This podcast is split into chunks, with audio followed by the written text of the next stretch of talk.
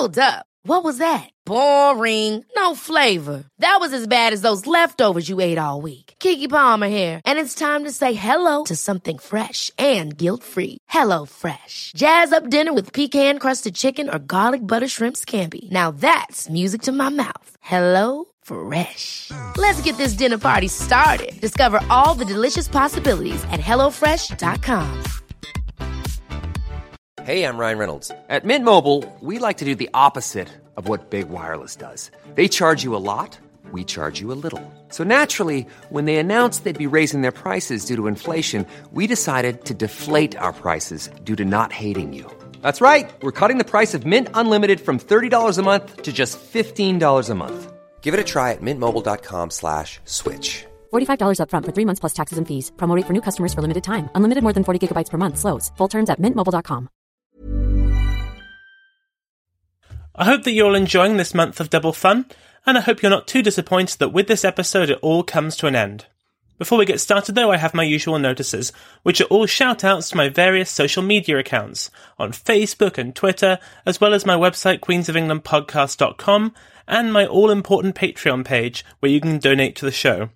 Weddings and podcasts are crazy expensive, well the former is at any rate, so anything you can chuck my way would be greatly appreciated. I would also like to thank my latest monthly donator, Virginia, who is currently my favourite person from the month of February.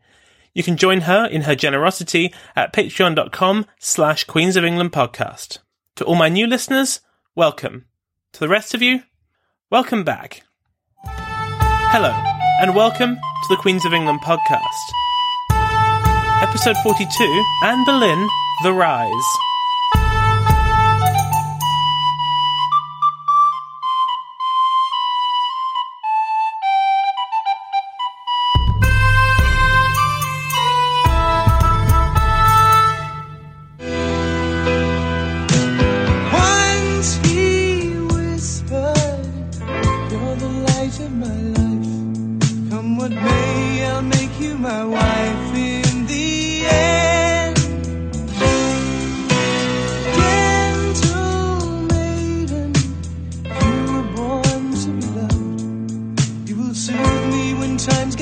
Too. Loyal land.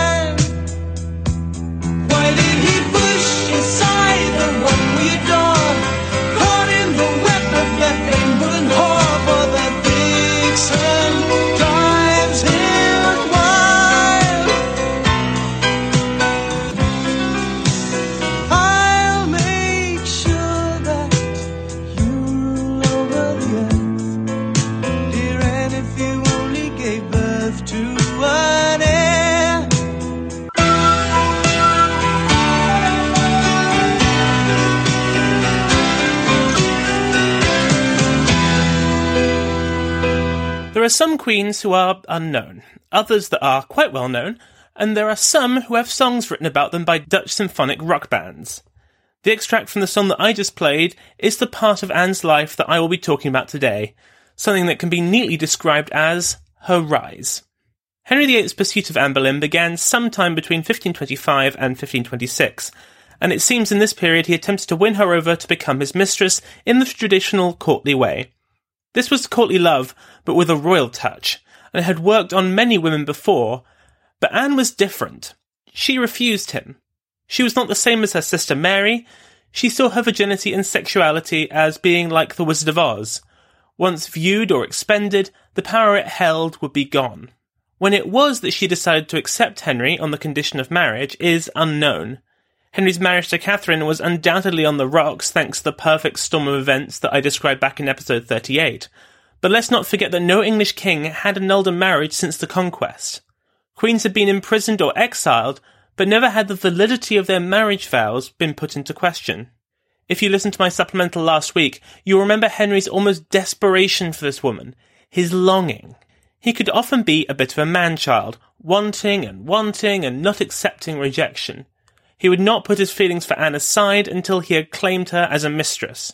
It is important to recognise, however, that there is precious little evidence to suggest Anne as the ultimate other woman, this calculating schemer who engineered this whole plan to make herself queen. Historian Eric Ives sums it up well when he says, quote, We cannot, of course, know whether Anne did suspect that the Aragon marriage was vulnerable. Had Henry shared with her his concern about a son to succeed him? We cannot say either that had the divorce not materialized, Anne might not, in the end, have become the king's mistress. Thus, the sympathetic can see Anne's resistance as standing out for costly principle, the cynical gloss it as a calculated gamble, while the realistic can point to the discouraging prospects of a dumped royal mistress. Now, this is all assuming, of course, that it was Anne who was holding back on the matter of sex. G.W. Bernard, in his biography of Anne, makes the case that it was in fact Henry that held back from having sex with her. He points out that Henry and Anne had already been intimate with each other. I called it second base in the supplemental. And that if he had wanted to go further, then it would have been impossible for her to stop him. His argument is that Henry had exercised restraint on this matter because he wanted to make Anne his wife, and knew that to make her his queen, her virginity had to be maintained. Having a mistress was one thing, but queens had to be morally beyond reproach. I don't personally go along with this argument. I find Ives's description of the course of events more convincing. Henry had had no compunctions about having mistresses before, and if his concern was that Anne had to be a virgin before marriage, then he should have refrained from any sexual contact at all. Second base seems rather like a technicality, rather than trying to keep Anne whiter than white. He refrained from forcing his desires on her, in my view, not because of some high-minded desire to make her queen, but because it was not the chivalric thing to do. It wasn't noble, it wasn't the done thing. Anne was a noble lady of the court, and things had to be done a certain way. However this was all played, the facts are these. Henry lusted after Anne and wanted to make her his mistress. Anne refused for one of the reasons presented before. Henry continued to ask and ask and ask, and continued to say no and no and no before at some point one or both of them made the decision that they would get married after Henry had left Catherine. This final part would have occurred in 1527 or so, because in the spring of that year, Henry started proceedings to dissolve his marriage. Now, of course, we know that he was beginning a process that would take the best part of a decade to complete and would end up with ripping up England's relationship with the church, but of course, no one knew that at the time. Henry and Anne imagined that they would be getting married in a matter of months. He was not playing the long game because he didn't think he had to. He was playing the short game, and it would last for over seven years. Now, I went over the divorce process in pretty extensive detail in my episodes on Catherine, so I won't bore you all with doing it all again here. What I will do, though, is show the key events of it from Anne's side, as it looks very different from the other side of the net. We are always the central figures in our own stories, and it looks very different when seen through the eyes of Anne Boleyn. The first sign that the court would have seen that things were about to change came in May 1527, when on two consecutive nights, Henry danced with Anne in front of the court. The most famous of these was the second at a reception for the French ambassadorial delegation at Greenwich Palace. As we all know, one of the main duties of queenship was to be the royal hostess, she was the one who organised the parties, greeted the guests, and sat by the king's side at the head of the room. And this appeared at first to be no different. Henry and Catherine sat under a rich canopy, and all the guests, after a great feast, sat down to watch some performers sing, fight, and did all sorts of things to amuse them. After this was a masked dance, and Henry was amongst the gentlemen who entered the room in their dubious disguise. Each selected a partner and danced the night away. Of course, Henry chose Anne, and this was an indication of his favour for her. But of course, Henry had showed his favour for many young ladies of the court during his reign. Later that month, there were those secret meetings at Wolsey's residence at York Place, where the king revealed to a hastily convened court that he believed his marriage to be unlawful. The next month, it all came out when Henry informed Catherine of his plans. You may have noticed so far that I've barely mentioned Anne at all in any specific way, that is because, quite simply, we have no idea where she was. No English source mentions her, and we only know about these two dances because of a French source. This would seem to be a case of Henry wanting Anne to lay low. He wanted the divorce from Catherine to be considered on its own merits, and not to tie it in with his desire for Anne. The case that would be presented to the courts in England, Rome, and indeed across Europe was purely concerned with the legality or not of his marriage to Catherine, Yet, of course, he was not a man for secrecy, and his plans to marry Anne were an open secret. Although dosed with a heavy cocktail of hindsight and no love for Anne, George Cavendish in The Life of Wolsey portrays this spread of gossip well. Quote, Then began other matters to brew and take place that occupied all men's hearts with diverse imaginations, whose stomachs were therewith fulfilled without any perfect digestion. The long hid and secret love between the king and the mistress, Anne Boleyn, began to break out into every man's ears. The matter was then, by the king, disclosed to my lord cardinal, whose persuasion to the contrary made to the king on his knees could not effect. The king was so amorously affectionate that will bear place and high discretion banished for the first time. In the early years of the great matter, it was very much Henry who took the driving seat in the proceedings, not Anne. As I already mentioned, she laid fairly low, though this was not just a matter of staying out of the public eye for political reasons. Between the spring and autumn of 1528, she retired to the family home at Hever Castle in Kent for fear of a deadly outbreak of sweating sickness that killed many prominent royal courtiers, including her brother-in-law William Carey and one of her fellow ladies of honour to Catherine of Aragon. This was when most of their surviving letters were sent, and you can hear the longing in Henry's letters. If you haven't already listened to them, then please pause this episode, listen to them, and then come back. Are you back? Good. Therefore, Anne was not at court for most of 1528 and so missed all the drama of the setting up of the Legatine court and the arrival of Campeggio. No doubt she was kept informed and could not have been best pleased with how it all went down. Much has been said of the relationship between Anne and Thomas Wolsey, Henry's chief minister and adviser. It is assumed that they disliked each other intensely, a view fueled by Wolsey's contemporary biographer Cavendish. He claimed that she allied with nobles who were jealous of his power and influence.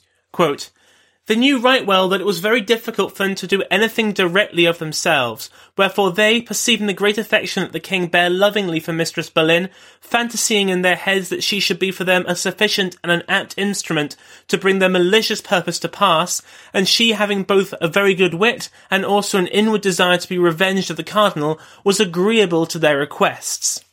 This revenge that Cavendish mentions is a reference to Wolsey's influence in the breaking up of her engagement with Henry Percy that I talked about last episode. But as I said then, this seems all rather too perfect. What seems more likely is that Anne was being used by Wolsey's enemies to poison the king against his chief minister.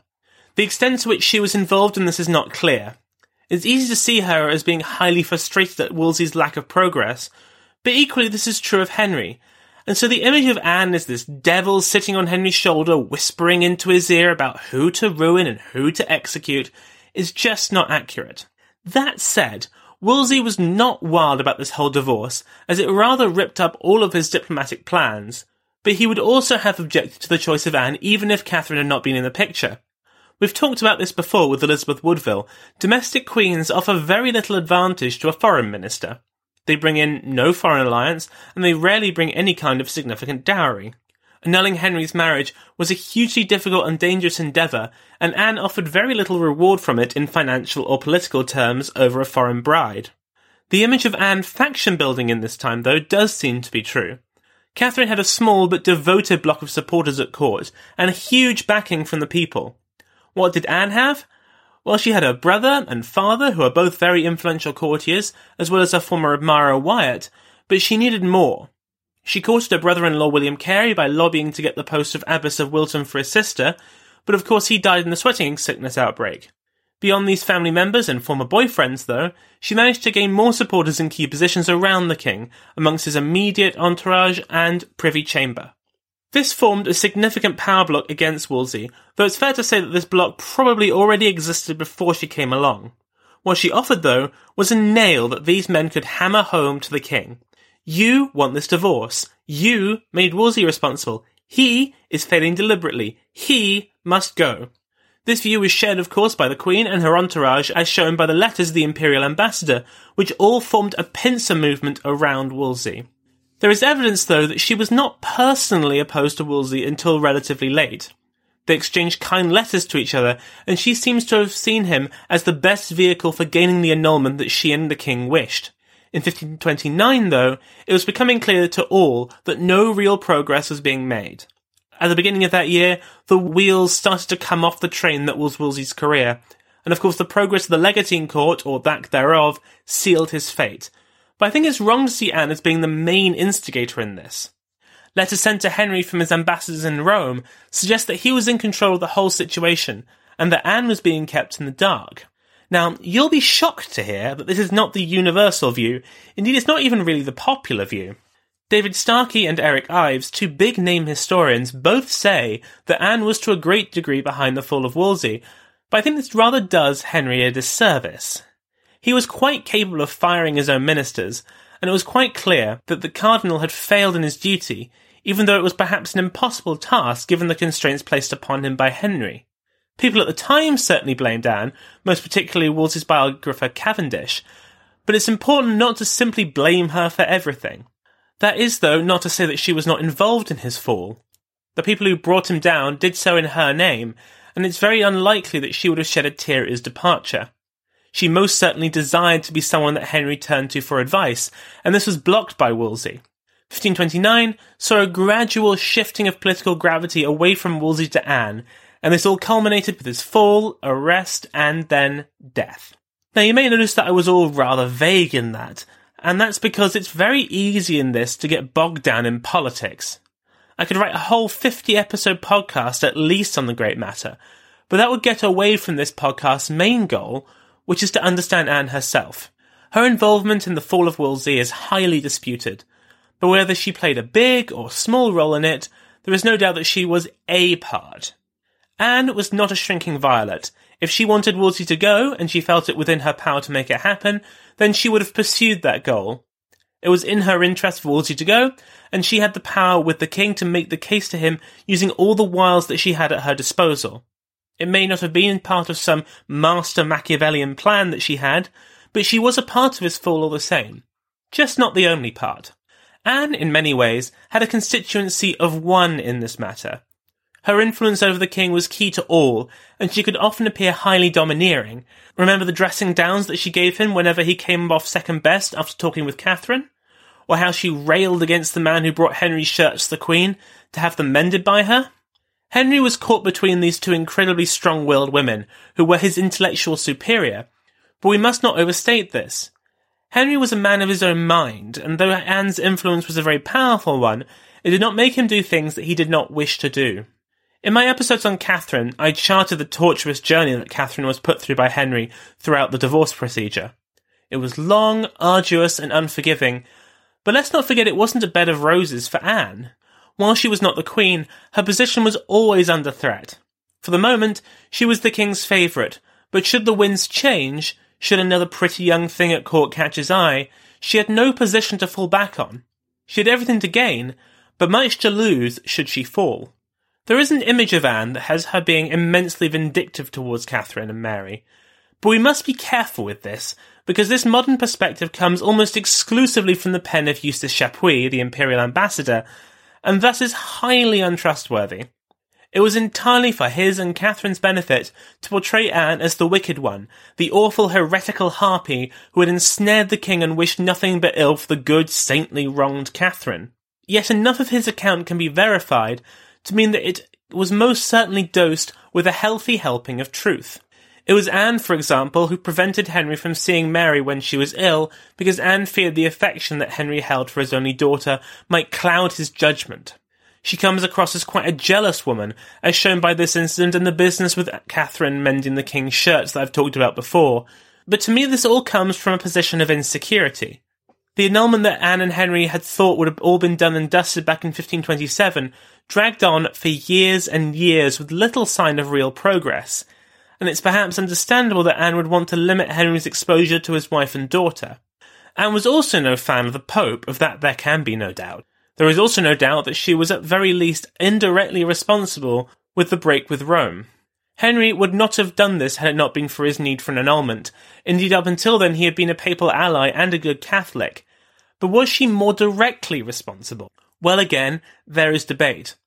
G.W. Bernard, in his usual contrarian manner, asserts that she did not really play a leading role, but I think this rather diminishes her position. Bernard is quite keen to disavow certain sources that disagree with his view, but cannot bring up others to positively support it. The more popular view, led by Ives, is that Anne did play a big role in this break. This is backed up by contemporary sources. We know that Anne introduced Henry to a copy of Tyndale's reformist and snappily titled book, The Obedience of the Christian Man and How Christian Rulers Ought to Govern. This book claims that the king derived his authority from God and answered to him alone, and that the subject was required by divine law to obey their king. This was not a playbook for what was about to happen, but it would have been catnip for a king who railed against the intransigence of the Pope. She was not only showing it to the king, but was sharing it about the court. Hey, I'm Ryan Reynolds. Recently, I asked Mint Mobile's legal team if big wireless companies are allowed to raise prices due to inflation. They said yes. And then when I asked if raising prices technically violates those onerous two year contracts, they said, What the f are you talking about, you insane Hollywood ass? F- So to recap, we're cutting the price of Mint Unlimited from $30 a month to just $15 a month. Give it a try at mintmobile.com slash switch. $45 upfront for three months plus taxes and fees. Promo rate for new customers for limited time. Unlimited more than 40 gigabytes per month. Slows. Full terms at mintmobile.com. Hold up. What was that? Boring. No flavor. That was as bad as those leftovers you ate all week. Keke Palmer here, and it's time to say hello to something fresh and guilt-free. Hello Fresh. Jazz up dinner with pecan-crusted chicken or garlic butter shrimp scampi. Now that's music to my mouth. Hello Fresh. Let's get this dinner party started. Discover all the delicious possibilities at hellofresh.com. I'm Sandra, and I'm just the professional your small business was looking for. But you didn't hire me because you didn't use LinkedIn jobs. LinkedIn has professionals you can't find anywhere else, including those who aren't actively looking for a new job but might be open to the perfect role, like me. In a given month, over 70% of LinkedIn users don't visit other leading job sites. So if you're not looking on LinkedIn, you'll miss out on great candidates like Sandra. Start hiring professionals like a professional. Post your free job on linkedin.com/achieve today. Building a support base for passing spiritual authority from Rome to Henry. She had in her corner several reformist clerics, such as Thomas Cranmer and Edward Fox, who continued to build this case, but again, let's not forget that Henry was his own man here. Anne did not twist him round her little finger and force him to make himself supreme head of the Church of England. He listened to the advice of those he trusted and took the path that they suggested. This does not make him weak, it just means that he could listen to advice. The final break with Rome and the acts of succession and supremacy were guided through Parliament by a man whose life and career shaped Anne's destiny more than any others Thomas Cromwell. While More and Wolsey had been reluctant in their attempts to gain Henry his divorce, Cromwell saw the opportunity that Anne offered him and he seized it. Anne had never had more support in court, and her family were in very prominent positions.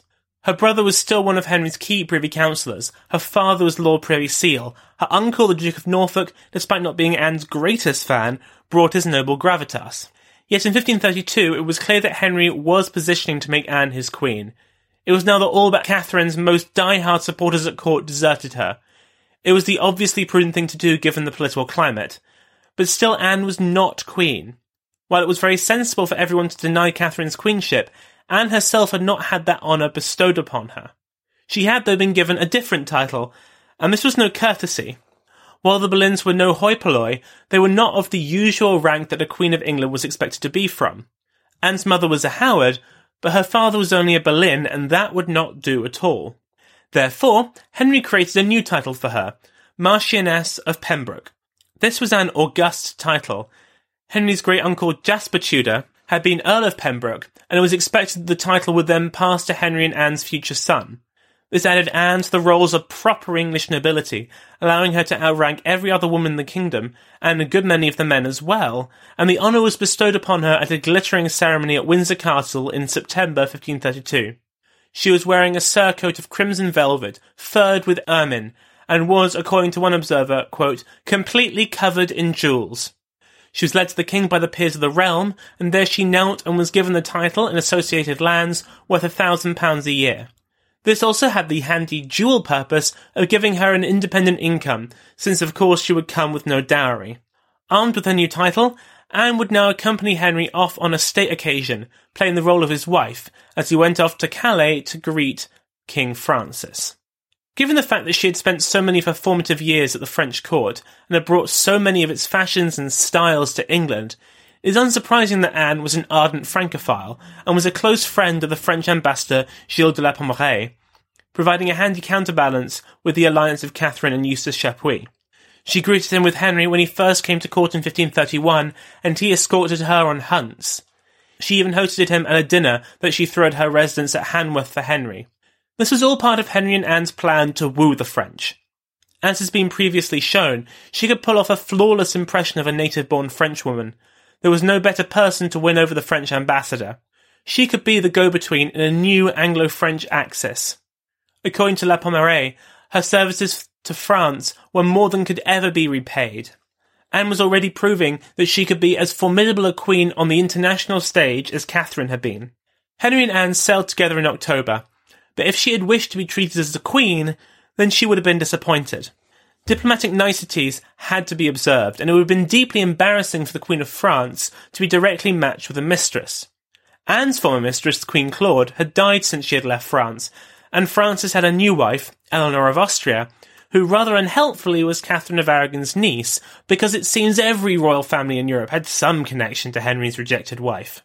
Therefore, the English angled for a woman of equivalent rank from the French side to come along to balance out Anne. Such things are very important.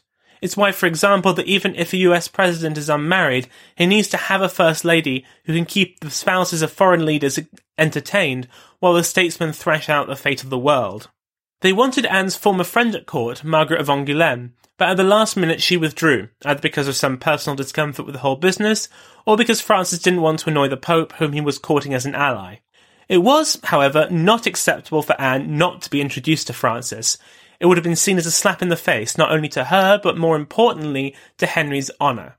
Therefore, a compromise was reached where no ladies would be presented on either side. Anne would travel to Calais, and Francis would meet her there, but she would not be there in the part of the king's wife. This was Anne's first return to France since she had left almost two decades previously. Now she was there as the prospective bride of the King of England, and met by an honour guard accompanied by around 30 attendants. It was quite an entrance. For a week and a half, Anne and Henry played house together, acting for all the world as if they were man and wife. When Francis arrived, he sent a gift to Anne as a welcome, but they did not formally meet until a grand banquet that Henry threw for Francis the next day. After the food had been all consumed, Henry made her grand entrance. Here it is described in the Chronicle of Edward Hall.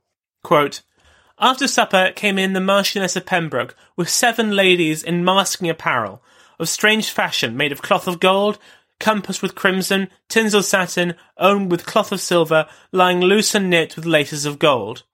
The Lady Marquess took the French king, and the Countess of Derby took the King of Navarre, and every lady took a lord, and in dancing the King of England took away the ladies' visors, so that there the ladies' beauties were shown, and after they had danced a while, they ceased, and the French king talked with the Marchioness of Pembroke of space, and then he took his leave of the ladies.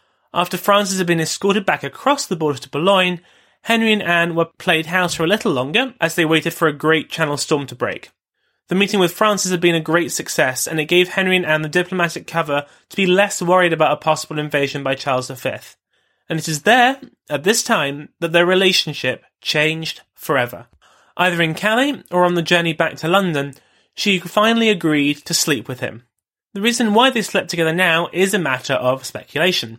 For those who take the view that it had been Henry who had been holding back all this time, it seems rather curious that he should give in now while things were still up in the air. The wheels were in motion, but victory was still not confirmed. The same is true from Anne's perspective. She had been guarding her virginity so tightly to ensure that Henry would have to make her his queen in order to have sex with her. Why give it up now when she was so close? A solution is offered by Eric Ives. Quote, could the real answer be that the decision to cohabit was a calculated initiative by Anne?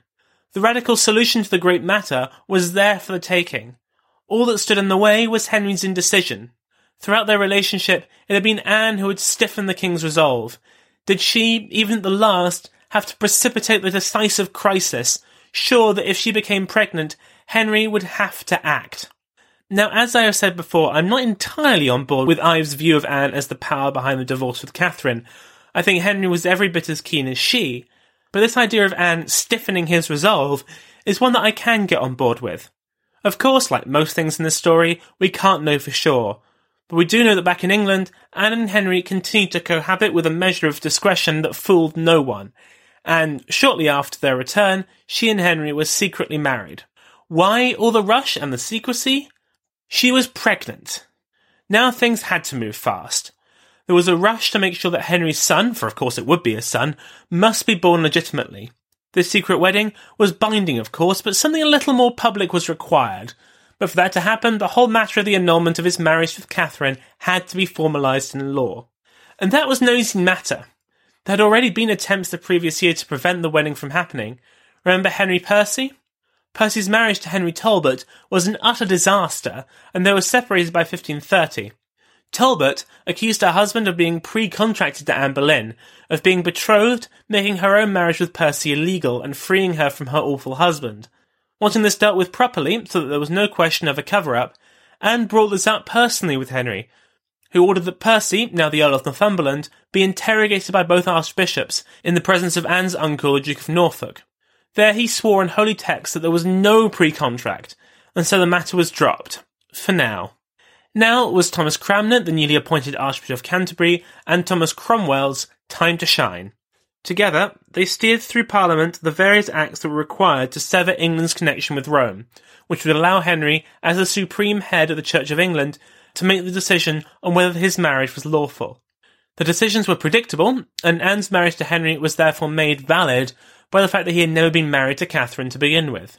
And so, on Easter Saturday, 1533, Anne celebrated Mass, not as a courtier, not as Marchioness of Pembroke, but as Queen of England for the very first time. What a moment this was for her. Although she was yet to be crowned, this was an unveiling of sorts, and of course she looked the part. Not even Eustace Chapuis ruined it for her in this dispatch, though he could not bring himself to call her queen. Quote, on the eve of Easter, Lady Anne went to Mass in truly royal state, loaded with diamonds and other precious stones, and dressed in a gorgeous suit of tissue. She was followed by numerous damsels and conducted to and from the church with the same or perhaps greater ceremonies and solemnities than those used with former queens on such occasions. She has now changed her title of Marchioness for that of Queen, and preachers specially name her so in their church prayers. Now there comes time for a little dig. Quote, all the people here are perfectly astonished, for the whole thing seems a dream, and even those who support her party do not know whether to laugh or cry. Anne was now the king's acknowledged wife, and the Queen of England, but of course there was one rite that had not yet occurred a coronation. It was not unusual, as we have seen, for queens to have to wait months or even years before being given a coronation, but in this case, speed was of the essence. Anne was still deeply unpopular with the people, but more importantly, it was considered important that their son, for of course it would be a son, to be born to a crowned queen. Nothing but the best for Anne and Henry's boy. The celebrations took place over four days. On the first, Anne was brought from Greenwich Palace to the Tower of London by barge in a great flotilla of over 300 boats. The company barges, of which there were 50, were about 70 feet long and dressed in the liveries of various city companies, and packed with musicians and ceremonial cannon. One even contained a dragon which could move around and belch out fire. This all seems rather unsafe to me. Anne herself had her own barge with her principal ladies. Then there was another barge filled with ladies she didn't care about as much, and another for Henry. According to one observer, who is someone has no regard for full stops, quote, the banners and pendants of the arms of their craft, the which were beaten of fine gold, illustring so goodly against the sun and also the standards, streamers of the cognizance and devices, ventoling with the wind, also the trumpets blowing, shawms and minstrels playing, the which were a right sumptuous and triumphant sight to see, and to hear all the way as they passed upon the water, to hear the said marvellous sweet harmony of the said instruments, the which sounds to be a thing of another world. They were greeted at the tower with more ceremonial cannon fire that continued from the moment they passed the bend in the river to their arrival at the dock, where they were greeted by the Lord Mayor. There were thousands of people lining the banks of the river to see this magnificent event, and even if their sympathies may have been with Catherine, they appeared to have been overwhelmed in the excitement of so lavish and so grand a spectacle. It was a masterful piece of theatre. After a couple of days spent in the tower, where various ceremonies were carried out, the time had come for the traditional procession to Westminster. There was a distinctly French flavour to proceedings. Anne herself was dressed in the French style, and it was led by twelve servants of the French ambassador, followed by the gentlemen of the royal household, the newly minted knights of the bath, and then the key clergy and nobles of the land. Anne's litter was covered in gold, silver, and white damask, and her hair was flowing down to her waist for all to see, symbolising virginity. Behind her came her ladies on horseback and in various other carriages, and then the king and his men. They rode through the city, stopping at various pageants put on in their honour, where performers sang and danced for her, and she was presented with gifts. Now, when I was taught about this at school, I was told that the crowd heckled Anne on the way, that was all rather a disaster. Well, really, it depends on who you believe, because the sources are all completely divided. John Gough wrote down an exhaustive account of the day, detailing everyone who was there and every stop that she made, and continually repeats that she was greeted, quote, with great praise and honour. Wriothesley's chronicle doesn't mention the public reaction, it's more a bland statement of fact. The problem is that this is all rather boring, and so people are far more inclined to believe people like Eustace Chapuis, who wrote down that this all was, quote, a cold, poor, and most unpleasing sight to the great regret, annoyance, and disappointment, not only of the common people, but likewise all the rest. Another sick burn from Chapuis there. Another hostile account states that the crowd did not cheer or remove their hats when she came by, and most memorably to me as an eight year old, that people found that their initials, HA, were amusing. Ha ha. Since there are not really any accounts of an enthusiastic welcome, even in the more positive accounts, I think it's fair to say that this was not the most popular of coronation processions that the city had ever seen, and this certainly squares with the view that the people were hardly fond of their new queen. That said, I find it hard to believe that she was greeted with boos or complete silence, as some accounts would have us believe. It was a long day for Anne, and at six months pregnant it must have been utterly exhausting, but she still had the main event to go the following day the coronation. Given the importance of this pregnancy, one would have been forgiven for wondering why they didn't take it a little easy. But all this pomp and ceremony was vital to the acceptance of Anne as queen. It was considered worth the risk. I have described to you many queenly coronations, and most of them are broadly the same, so I won't give you the blow by blow, just a speedy account. The procession into the abbey started at 7am, and it wasn't until 9 that Anne showed up. There were that many people. Special stands were erected, so that as many people as possible could be crammed in, and Henry himself was behind a lattice screen so that he could watch it incognito. There was no room for a king at a queen's coronation. She was dressed in purple velvet, ermine, and a gold coronet, and was anointed as queen by Archbishop Cranmer, who also sang at the High Mass and physically crowned her. After a brief break for refreshment, everyone processed back across the road to Westminster Hall, when the feasting could begin, and no expense was spared there either. It was a huge success, but an incredibly expensive one. It was estimated that it might have cost Henry and the city as much as £75,000, which is a vast sum, but the point was to make an impact, and that it did. According to Eric Ives, quote, no doubt the elaboration, the attention to detail, the evident overkill does indicate a measure of insecurity, and we must remember that all the participants knew that the king was watching. It had been a test, a sacrament of loyalty, the great of the land had dined to honour Anne Boleyn, their queen. They had drunk to their sovereign's new consort whatever their inner doubts. They had identified with her. After the coronation, there came her confinement, before the all-important birth of their son. For of course it would be a son. Is this joke starting to wear thin yet? It was by all accounts a very difficult final few months of pregnancy, and there was a great concern that Anne might not survive. However, on Sunday, the 7th of September, a baby was born in what was, in the end, a pretty easy labour. And as I'm sure you all know, slash have guessed, it was not a son. It was a girl. Now you might expect, after all the trouble that everyone had gone to, that everyone would have been crushed by this, but actually it was seen as, at worst, a minor setback. Anne had proven in her first childbirth that she could do it successfully. Indeed, Henry's reaction seems to have been relief that both mother and child made it through all safely. Their daughter was named Elizabeth, presumably named for Henry's mother, as well as Anne's. Letters were sent out far and wide to proclaim and celebrate the birth of the princess, and their christening was planned for three days later. These proclamations had been prepared in advance with the word prince on them, and so everyone had to be discreetly altered to add some S's to the end. The christening itself would be marked by bonfires and, most excitingly, free wine for all Londoners. Why didn't we get this when Prince George was born? That's my question. This christening seems to have been a sort of mini coronation at the Church of the Observant Friars. This was a dig at the friars, who you may remember were ardent supporters of Catherine. The ceremony was as much a triumphant procession of Anne's court faction as anything else. Elizabeth was borne by the Dowager Duchess of Norfolk. The Duke of Norfolk served as Earl Marshal, her father supported the baby's train, her brother helped carry the canopy above her, and Archbishop Cranmer served as godfather. This may not have been the birth that everyone wanted, but everyone was determined to make the best of it, for surely sons were soon to come. I'm going to leave it there for today and for your bumper month of shows. We're moving back to our regularly fortnightly schedule in March. Next time, we will look at Anne's relatively brief reign as queen as she sought to consolidate her position by giving Henry his all important son, as well as maintain her position as a powerful voice at court. As we shall see, this didn't turn out so well.